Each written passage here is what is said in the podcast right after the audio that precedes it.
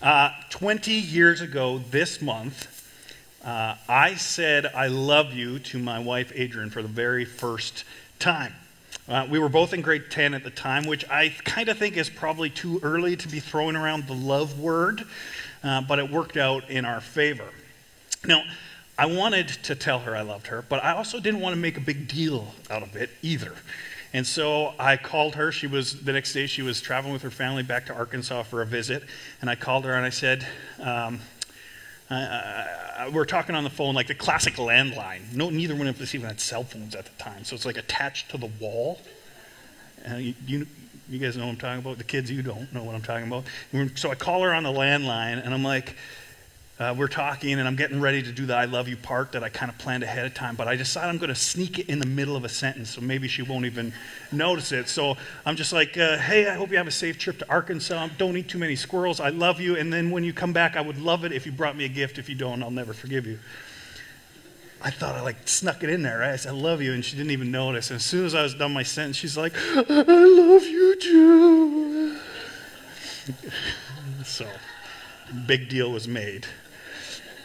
Now, we've been together long enough, me and Ader now, uh, long enough to count it in decades, uh, which means we're getting a little older. Uh, and I know what you're thinking. You're thinking, wow, what a lucky woman she is, right? Married to you, and, and you're just thinking, it must have been twenty years of pure bliss, right?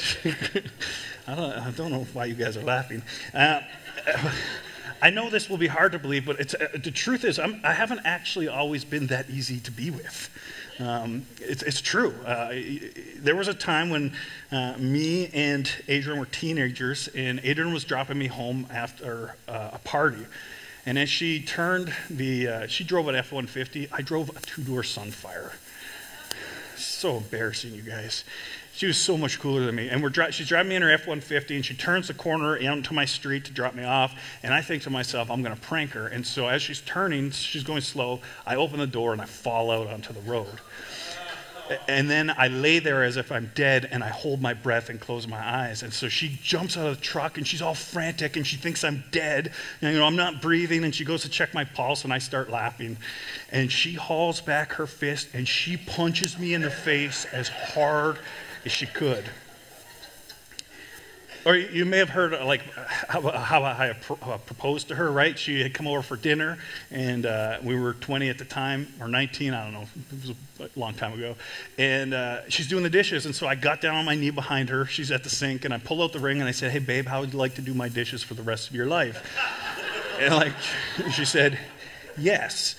Uh, or there was a time uh, we were trying to sell our condo. We had a one-bedroom condo that we lived in, and I was kind of getting tired of how messy our house always was. And so one day from work, I called my wife, and I said, we've got a showing tonight. You better clean the house. Well, there was no showing. I just wanted a clean house when I got home from work. I'm not proud of it. I just, I'm just being honest. I'm confessing to you guys. I've come a long way in twenty years. And somehow, after two decades, we're still together. And I, I don't know about Adrienne, but I'm more in love with her today than I ever have been. And I haven't always been the best husband. She hasn't always been the best wife. But we've been patient with each other. I've been patient with her, and she's been patient with me. And all along the way, when we've screwed up or hurt each other's feelings or gone off and done something we shouldn't have, we always come back and course correct and say I'm sorry and ask for forgiveness, and we offer each other forgiveness. Uh, the tribute that you might want to call this is long-suffering. My wife is long-suffering with me. But this is an attribute of God, too. God is long-suffering with us. He is patient with us. No matter how many times we walk away from him, no matter how many times we screw up, no matter how many times we turn our back on God, he is long-suffering. He is patiently waiting for us to turn back to him and ask him for forgiveness.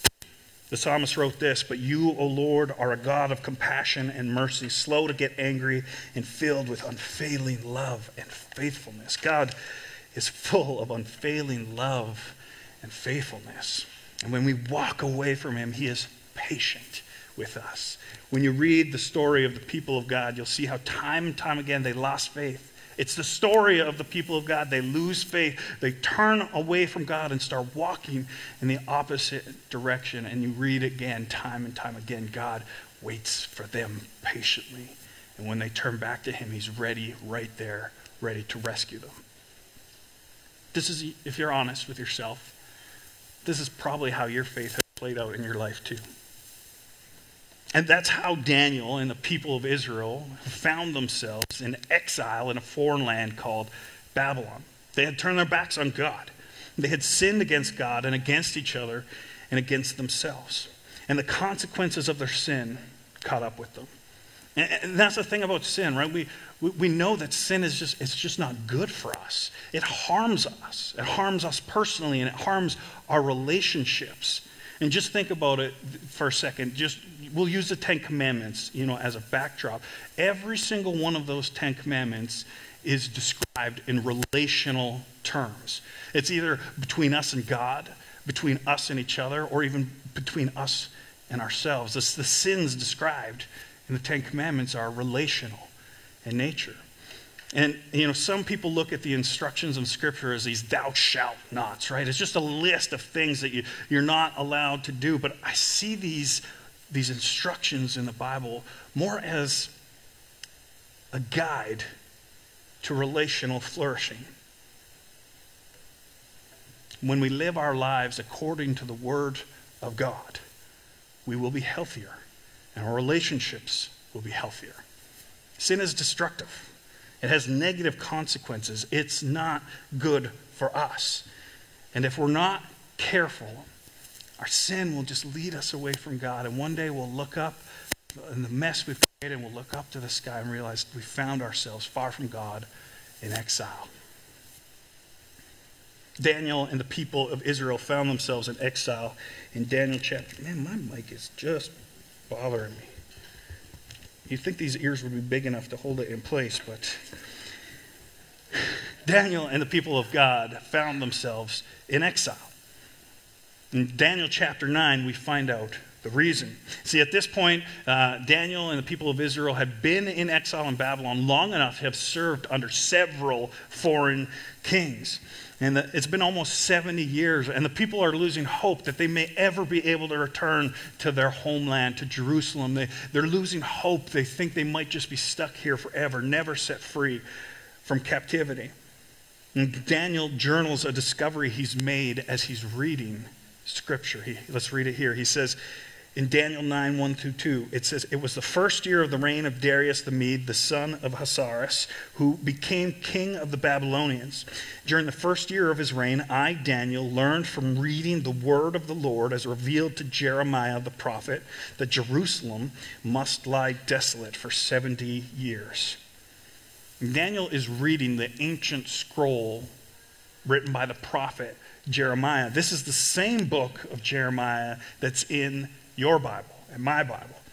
He's reading Jeremiah, and he discovers that many, many years ago, the prophet Jeremiah made a prediction, prophesied that the people of Israel would lie in exile for seventy years. And after seventy years, the Lord would rescue them.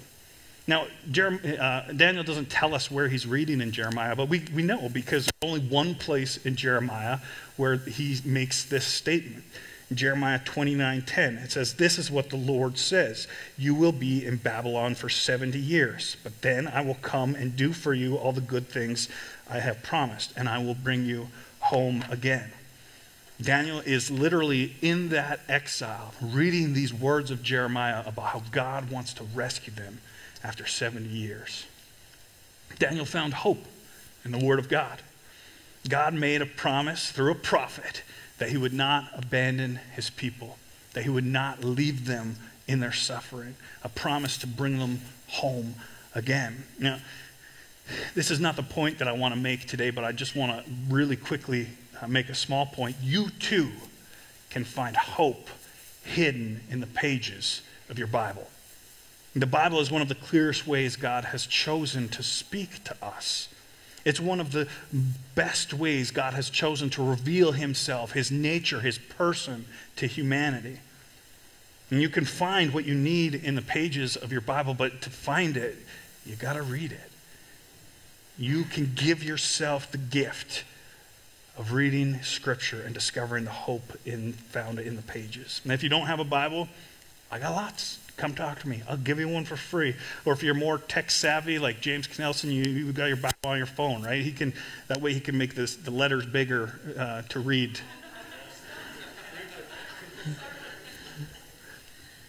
One day, one day Daniel was in his recliner, in his pajamas, sipping his coffee, reading the Bible, and he found hope in the stories of Scripture. And you can find hope there too. Daniel knew the people uh, of God had wandered away from him. Daniel knew that they had turned away from their faith in exile. And he knew that if there was hope for them, something was going to have to change. They were going to have to turn their hearts back towards God. Now, Daniel did some quick math while he was reading Jeremiah, and he realized that it had been around seventy years that they had been in exile.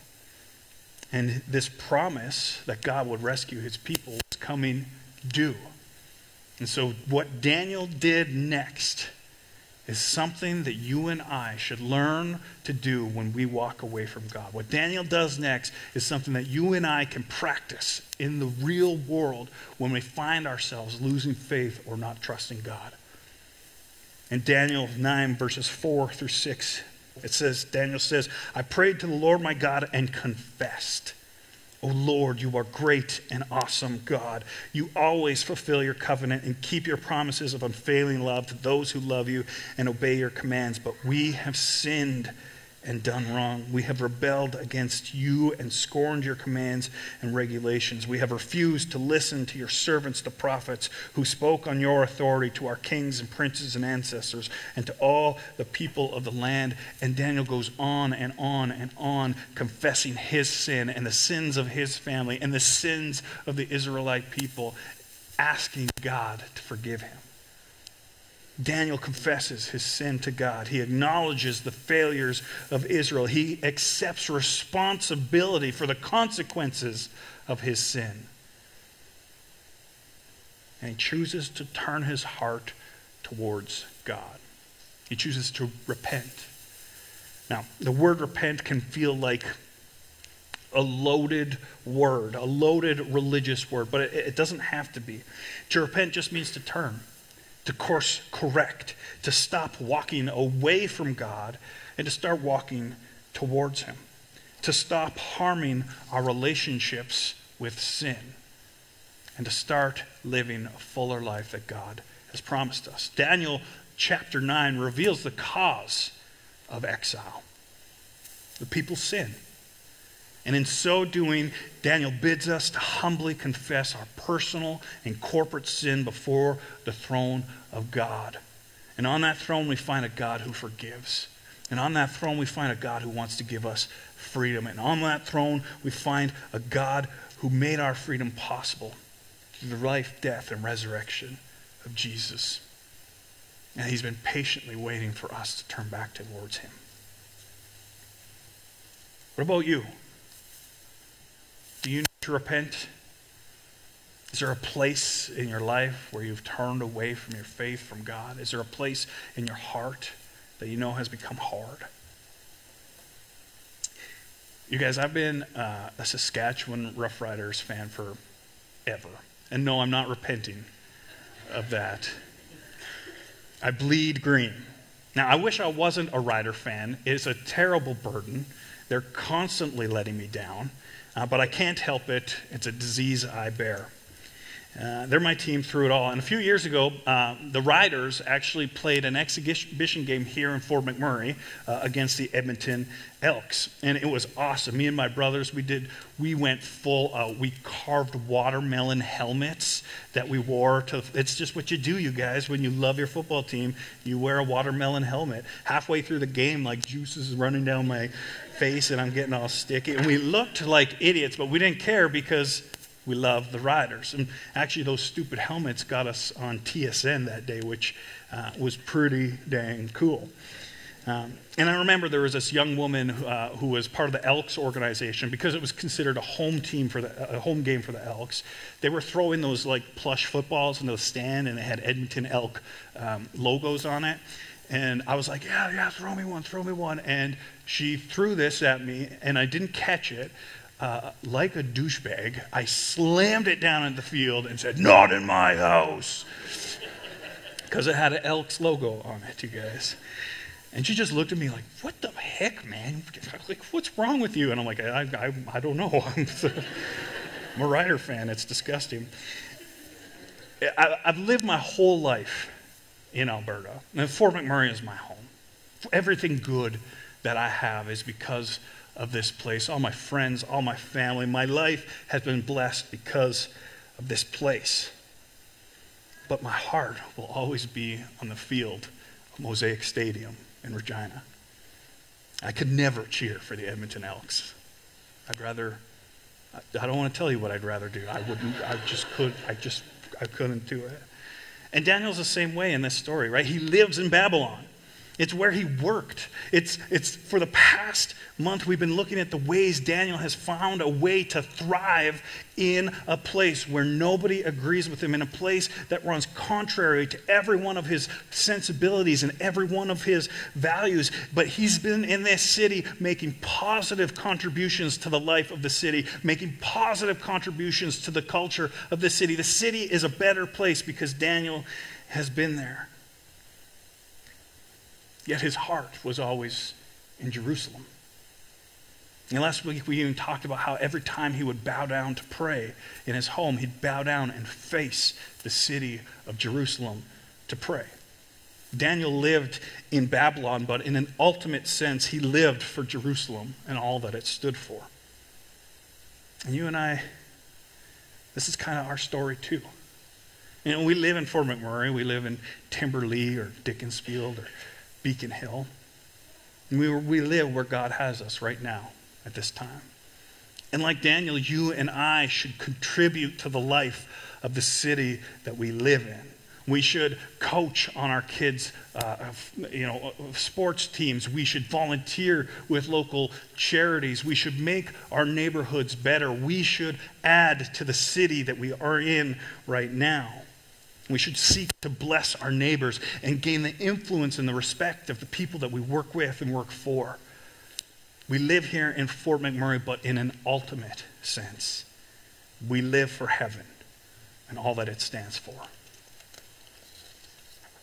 You may have a Canadian passport, but if you're a Jesus follower, then you are a citizen of heaven. It's why Jesus taught us to pray, "Your kingdom come, your will be done here as it is in heaven."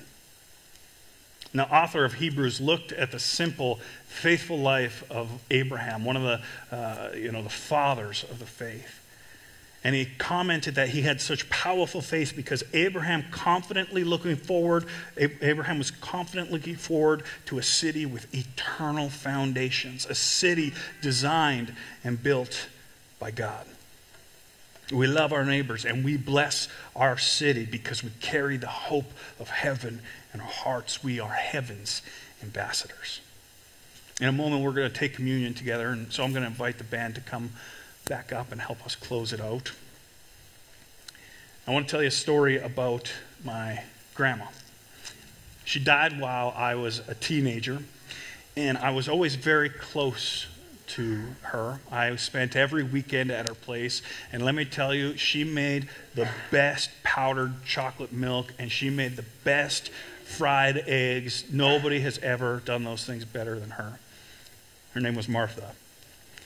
And her last few years here were difficult ones for her. She had a bunch of different stints in the hospital for various things, and finally, pancreatic cancer sent her to the hospital for the very last time.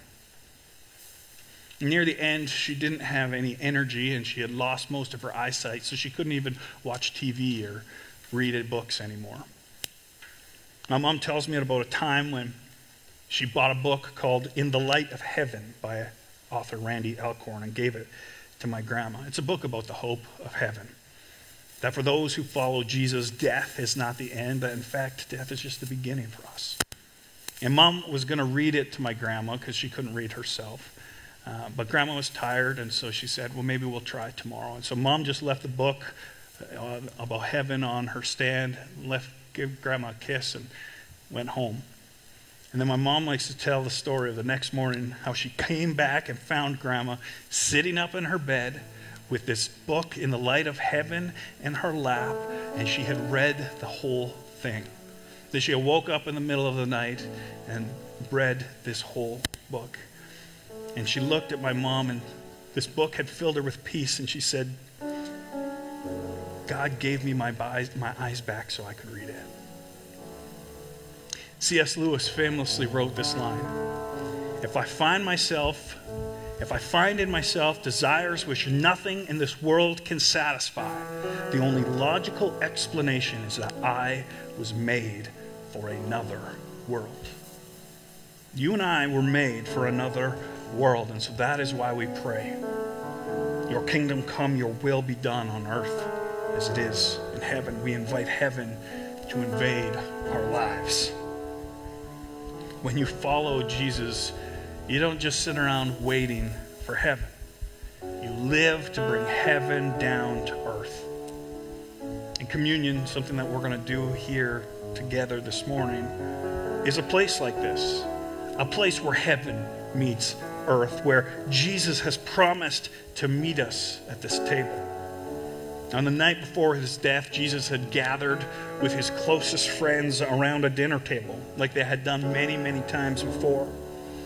Now, this night was different.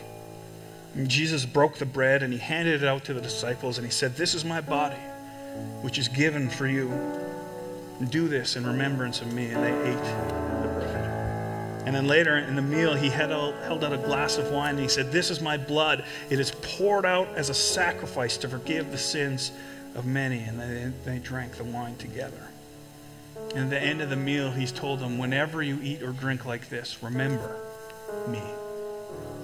Whenever you eat or drink like this, remember me. And this is why we practice communion, because Jesus told us to.